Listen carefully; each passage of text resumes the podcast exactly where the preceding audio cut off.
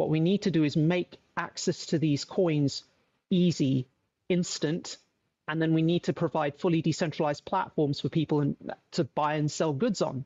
The end game for me is actually e-commerce. No, scratch that. The end game for me is decentralized governance, you know, a direct democracy that's one person, you know, one issue, one vote. That's actually my end game. But to get to that, before we get to that, we need to have decentralized e-commerce. And in order to get decentralized e-commerce, we need to have decentralized liquidity.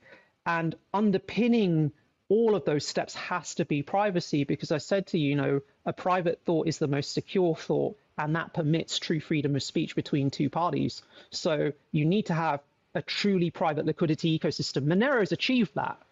You need to then have a truly private means of swapping and exchanging and sharing that liquidity, which is in part what we're doing through BasicSwap DEX. To watch the full episode,